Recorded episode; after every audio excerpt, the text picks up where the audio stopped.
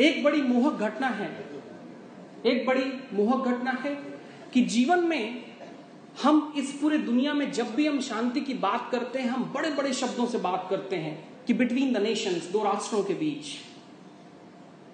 अब लोग बात करने लगते हैं कि नहीं बिटवीन द प्लैनेट्स दो ग्रहों के बीच। हम सबसे बात नहीं करते कि हमारे बीच हमारा दिमाग कुछ और कह रहा है, जबान कुछ और बोल रही है, चप्पल कहीं और जा रही है, कपड़े कुछ और कह रहे हैं। हमारी आँखें कुछ और कहना चाहती हैं, हमारे बाल कुछ और कहते हैं, बाल सफ़ेद होते हैं, हम काले कर लेते हैं। शरीर कुछ कह रहा है जीप कुछ कह रही है।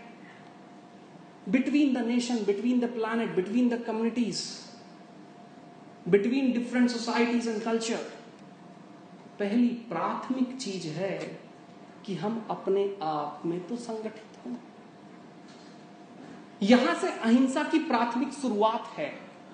अहिंसा ऐसे नहीं कि दूसरे के बीच ले जानी है। प्रेम ऐसा नहीं कि दूसरे के साथ पैदा करना। हमको प्रेम में अगर परिवर्तित होना है तो स्वयं सबसे पहले प्रेम की धारा में जीना है। जहाँ हम जो सोच रहे हैं, जो हम कह रहे हैं जो हम पहन रहे हैं, जो ओढ़ रहे हैं, मैं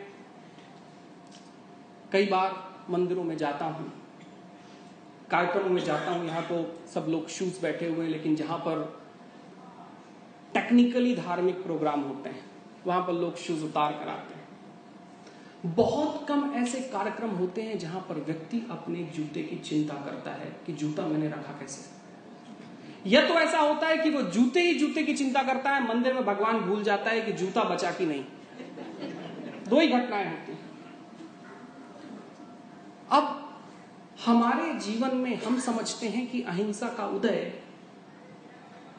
विचार से है, नहीं, वो हमारे कर्म से है कि हम जीवन की धारणाओं में स्वयं और स्वयं के साथ होने वाली चीज़ों के साथ व्यवहार क्या करते हैं। क्योंकि ये तो अगर जीवन मूल्य है तो ये हमारे व्यवहार से पैदा होंगे। और अगर हमारे व्यवहार में वो है तो हम प्रेम मूर्ति बदल जाएँगे। एक घटना है, मैं आपको बताऊँ, एक बार आप सब महावीर जी के बारे में खूब पढ़ते लिखते हैं, आचरण करते हैं।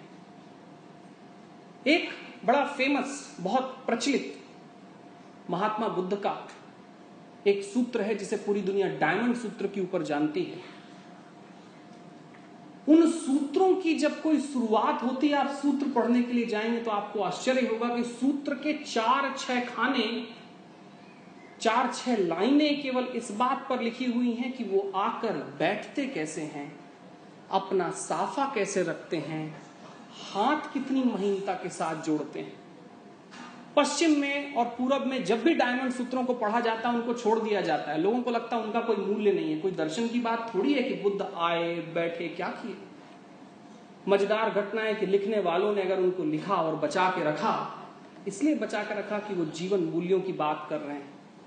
कि उनके वचनों में अगर प्रेम है तो वो वाचनिक प्रेम तब हो सकता है जब जीवन की सारी संपदा में उन्होंने स्वयं को प्रेम में परिवर्तित कर लिया कि उनका गमछा भी वैसे रखते हैं जैसे वो जीवंत है, क्योंकि है तो जीवंत ही।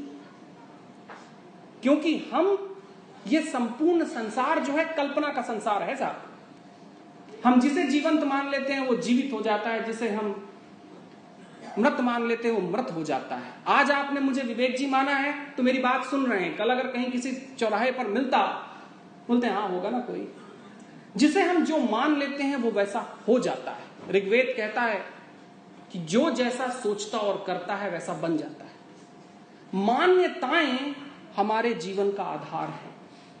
डायमंड सूत्र को अगर कभी पढ़ने का मौका मिले, पढ़िएगा कि उनके पहले छह से आठ सूत्र रिपीटेशन में हैं कि महात्मा बुद्ध आकर बैठे कैसे हैं। उन्होंने दाया पैर पहले रखा है कि बाया पैर पहले रखा है?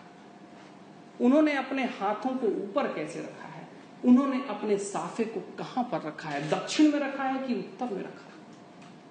क्योंकि ये व्यवहार है जो हमारे जीवन को निष्ठुर नहीं बनने देता। क्योंकि निष्ठुरता की शुरुआत ऐसे नहीं होती कि आप अपने भाई को भाई मानते हैं या नहीं मानते हैं।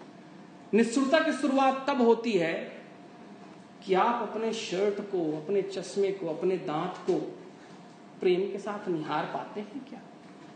जब हम निहारना शुरू करते हैं तो हमारे जीवन में जो बदलाव होता है, वही बदलाव संपूर्ण समाज की ओर जाता है। वो राष्ट्रीय बनता है, अंतर्राष्ट्रीय बनता है।